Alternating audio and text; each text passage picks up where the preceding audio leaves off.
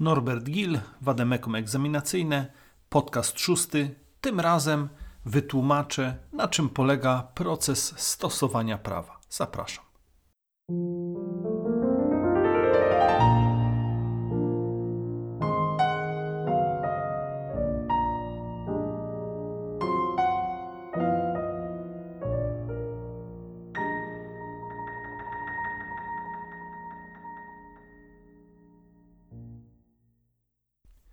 Proces stosowania prawa.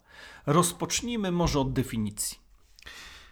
Przez stosowanie prawa rozumiemy takie sformalizowane, to znaczy no, określone przez prawo, działania kompetentnych podmiotów, którymi to podmiotami w szczególności są organy władzy publicznej, no, zwłaszcza państwowej, ale także i sądy.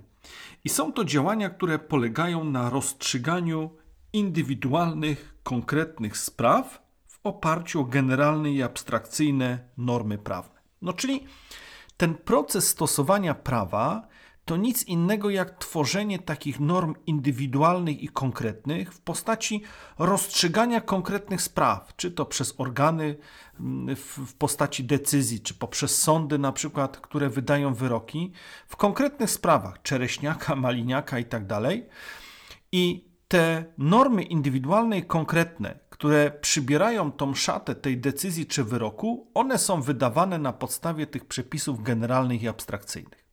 Dobrze, definicję zbudowaliśmy, mamy za sobą. W takim razie spójrzmy teraz jakby technicznie, od strony technicznej, jak przebiega ten proces stosowania prawa. Pamiętajcie, że przebiega on w trzech etapach. Etap pierwszy to ustalenie stanu faktycznego. Czyli musimy jakby odtworzyć ten fragment rzeczywistości, który poddajemy ocenie prawnej.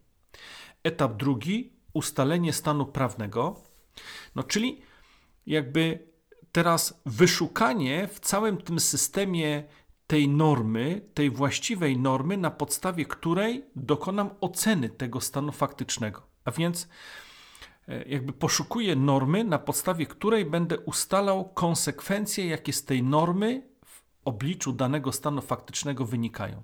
I etap trzeci to subsumpcja, czyli właśnie e, to jest określenie tych skutków prawnych, czyli ten właściwy akt stosowania prawa, którego, jak powiedziałem, dokonują organy państwa, to czy lepiej może powiedzieć organy władzy publicznej, a więc państwowej i samorządowej, czy sądy, tworząc te konkretne rozstrzygnięcia, czyli te normy indywidualne i konkretne, które dotyczą tego przysłowiowego czereśniaka i maliniaka.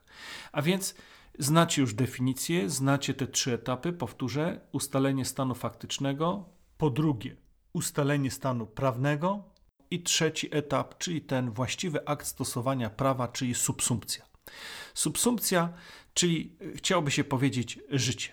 Etap drugi to etap, który no, wiąże się tutaj już z rozstrzyganiem konkretnych spraw, a więc jakby poszukiwaniem norm w obliczu danej gałęzi prawa, która to gałąź prawa reguluje ten konkretny wycinek rzeczywistości, tych stosunków społecznych, które poddajemy ocenie.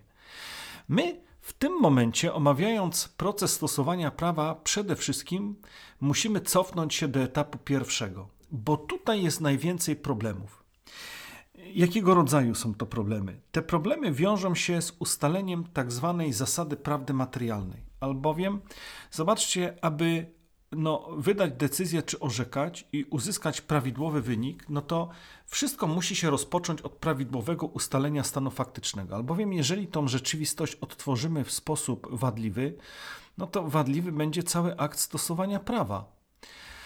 Dlatego też ten etap pierwszy, chciałby się rzec, jest najważniejszy, polegający właśnie na ustaleniu tej rzeczywistości, który to opis tej rzeczywistości, jak powiedziałem, powinien być zgodny z zasadą prawdy materialnej, czyli powinien odtworzyć tą rzeczywistość dokładnie tak, jak ona wyglądała.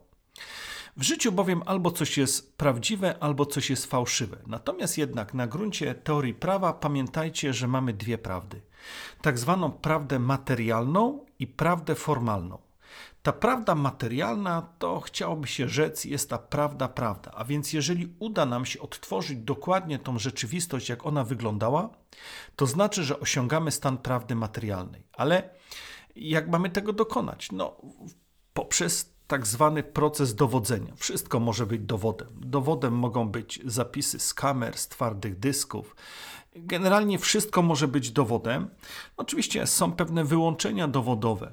E, chciałoby się rzec, że wyjątki potwierdzają regułę, prawda? Nie można na przykład przesłuchać e, e, księdza na okoliczność tajemnicy spowiedzi, czy na przykład adwokata na okoliczność tego, co powziął w związku z udzielaniem pomocy prawnej, czy na przykład tak zwana tajemnica Salinarat, czy jakieś inne rodzaje tajemnic, na przykład z ustawy o ochronie zdrowia psychicznego itp. itd. Ale jak powiedziałem, wyjątki tylko potwierdzają regułę. Czyli na podstawie wielości tych dowodów staramy się osiągnąć ten stan prawdy materialnej. Co wtedy, jeżeli tych dowodów nie ma? Co wtedy, jeżeli trudność e, właśnie polega na odtworzeniu tej rzeczywistości? Wtedy musimy zastosować pewien e, manewr polegający jakby na takim ograniczeniu tego postępowania dowodowego do zastosowania instytucji domniemań. Te domniemania ja nazywam często tak zwanymi skrótami na drodze do prawdy. Te skróty na drodze do prawdy polegają na przyjęciu jakby drugiego rodzaju prawdy, tak zwanej prawdy formalnej. Ta prawda formalna to nic innego jak uprawdopodobnienie pewnego obrazu rzeczywistości. Uprawdopodobnienie, że najprawdopodobniej tak było, chociaż pewności nie mamy. Wielkość tej, tej instytucji domniemania, która służy właśnie do doprowadzenia, do osiągnięcia stanu prawdy formalnej, polega na tym, że jeżeli wydając określone rozstrzygnięcie, czy to decyzję, czy orzeczenie, e, dojdziemy jednak później do przekonania, że jednak ta rzeczywistość wyglądała inaczej, to nawet jeżeli to orzeczenie czy ta decyzja zostały wydane, to należy je uchylić przejść na grunt prawdy materialnej i dokonać nowego rozstrzygnięcia sprawy. E, jakie są rodzaje domniemań, czyli tego uprawdopodobnienia, czyli tych dróg dochodzenia do prawdy formalnej? Rodzaje domniemań są dwa. Pierwszy rodzaj to są domniemania faktyczne. Jak sama nazwa wskazuje, one polegają na tym, że na podstawie koincydencji pewnych faktów wyprowadzamy wniosek z tej przesłanki domniemania. Zobaczcie, Gdybym miał zatem zdefiniować instytucję domniemania faktycznego, to powiedziałbym w ten sposób, że ona polega na tym, że przyjmuje pewne fakty jako udowodnione, ale dlaczego? Dlatego, pomimo tego, że one nawet nie zostały jeszcze udowodnione, ale dlaczego? Dlatego, że wynikają one z innych faktów udowodnionych. Posłuchajcie to jeszcze raz. Przyjmuję jako udowodnione pewne fakty, których nie udowodniłem, ale wolno mi tak zrobić, dlatego że wynikają one z innych faktów, które jednak zostały już udowodnione. Czyli zobaczcie na przykład, e, z okna wydobywa się dym, domniemuję, że jest pożar, ale może być inaczej bo może jest to podłożona raca dymna podczas ćwiczeń Straży Pożarnej. Czyli jak widzicie, domniemuje pożar w związku z tym, że w życiu zazwyczaj tak bywa, że jeżeli z okna wydobywa się dym, to jest pożar. Ale jeżeli będę mógł udowodnić, że to jednak nie był pożar, tylko ćwiczenia Straży Pożarnej i ta przysłowiowa raca dymna w tym oknie, to wtedy obalam tą zasadę prawdy formalnej, to domniemanie o pożarze i przechodzę na grunt prawdy materialnej, że żadnego pożaru nie było. Przy domniemaniach faktycznych ważne jeszcze jest to, że oprócz tego, że właśnie wolno mi przyjąć tylko te zwykłe takie związki przyczynowo-skutkowe, czyli takie, które w życiu ze sobą współwystępują praktycznie w każdym przypadku, jak ten dym i ten pożar, jak e, rozbity samochód i wypadek, to ważne jeszcze jest to, że wolno mi przyjąć tylko tak zwane normalne następstwa tych związków przyczynowo-skutkowych. A więc, jak widzicie, muszę odrzucić wszystko, co byłoby w tej sprawie przypadkowego. Nie wolno mi zatem przyjąć coś, co w życiu, jak powiedziałem, albo ze sobą nie współwystępuje, albo czego konsekwencje idą e, bardzo daleko powyżej tego, co w życiu zazwyczaj jest taką, taką konsekwencją normalną. No na przykładzie, zobaczcie. Jeżeli e, kogoś wypchniemy przez okno, no to trudno byłoby przyjąć konsekwencje tego rodzaju, że chcieliśmy go w ten sposób zmobilizować, aby nauczył się latać, prawda? Bo ludzie nie latają. Dlatego też nie wolno byłoby mi przyjąć takiego związku przyczynowo-skutkowego. A te no, naturalne konsekwencje związków przyczynowo-skutkowych? No, na przykładzie, jeżeli ktoś ulega wypadkowi, czyli na przykład sprawca potrącił ofiarę samochodem na drodze i ta ofiara trafia do szpitala. W tym szpitalu poprzez na przykład mm, zabieg e, niewłaściwy, gdzie doszło do błędu medycznego, ofiara ta umiera, no to sprawca, który potrącił tą ofiarę na drodze, nie będzie odpowiadał z tytułu śmierci za błąd medyczny, bo to nie jest normalna konsekwencja tego związku przyczynowo-skutkowego. To było coś, co nie powinno się zdarzyć. Normalną konsekwencją byłoby spowodowanie tego, tylko tego rozstroju zdrowia. I drugi rodzaj domniemań to domniemania prawne. Domniemania prawne, które opierają się o normę prawną. I tutaj nie musimy już badać, czy w życiu tak zazwyczaj jest, czy nie jest, jak te związki przyczynowo-skutkowe ze sobą współwystępują i głoszą.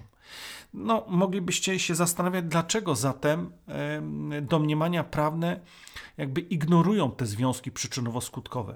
Zazwyczaj mogę Was uspokoić, y, jest tak y, w domniemaniach prawnych, jak i w domniemaniach faktycznych, że te związki gdzieś tam w tle występują, ale to nie jest istotne, dlatego że domniemania prawne opierają się o normę prawną, a więc prawodawca w ustawie tworzy to domniemanie z jakichś silnych powodów, jakichś silnych względów o charakterze społecznym, politycznym, moralnym itd.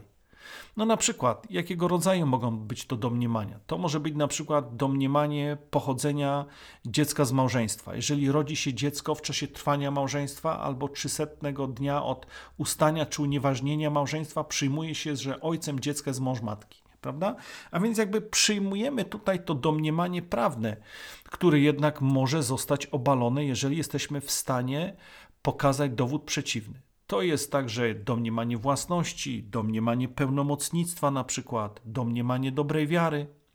Ale jak powiedziałem, zapamiętajcie jeszcze na koniec to, że zarówno domniemania faktyczne, jak i domniemania prawne, jak już przed chwilą zasygnalizowałem, jeżeli jesteśmy w stanie udowodnić, że rzeczywistość wyglądała inaczej, to zmuszeni jesteśmy obalić.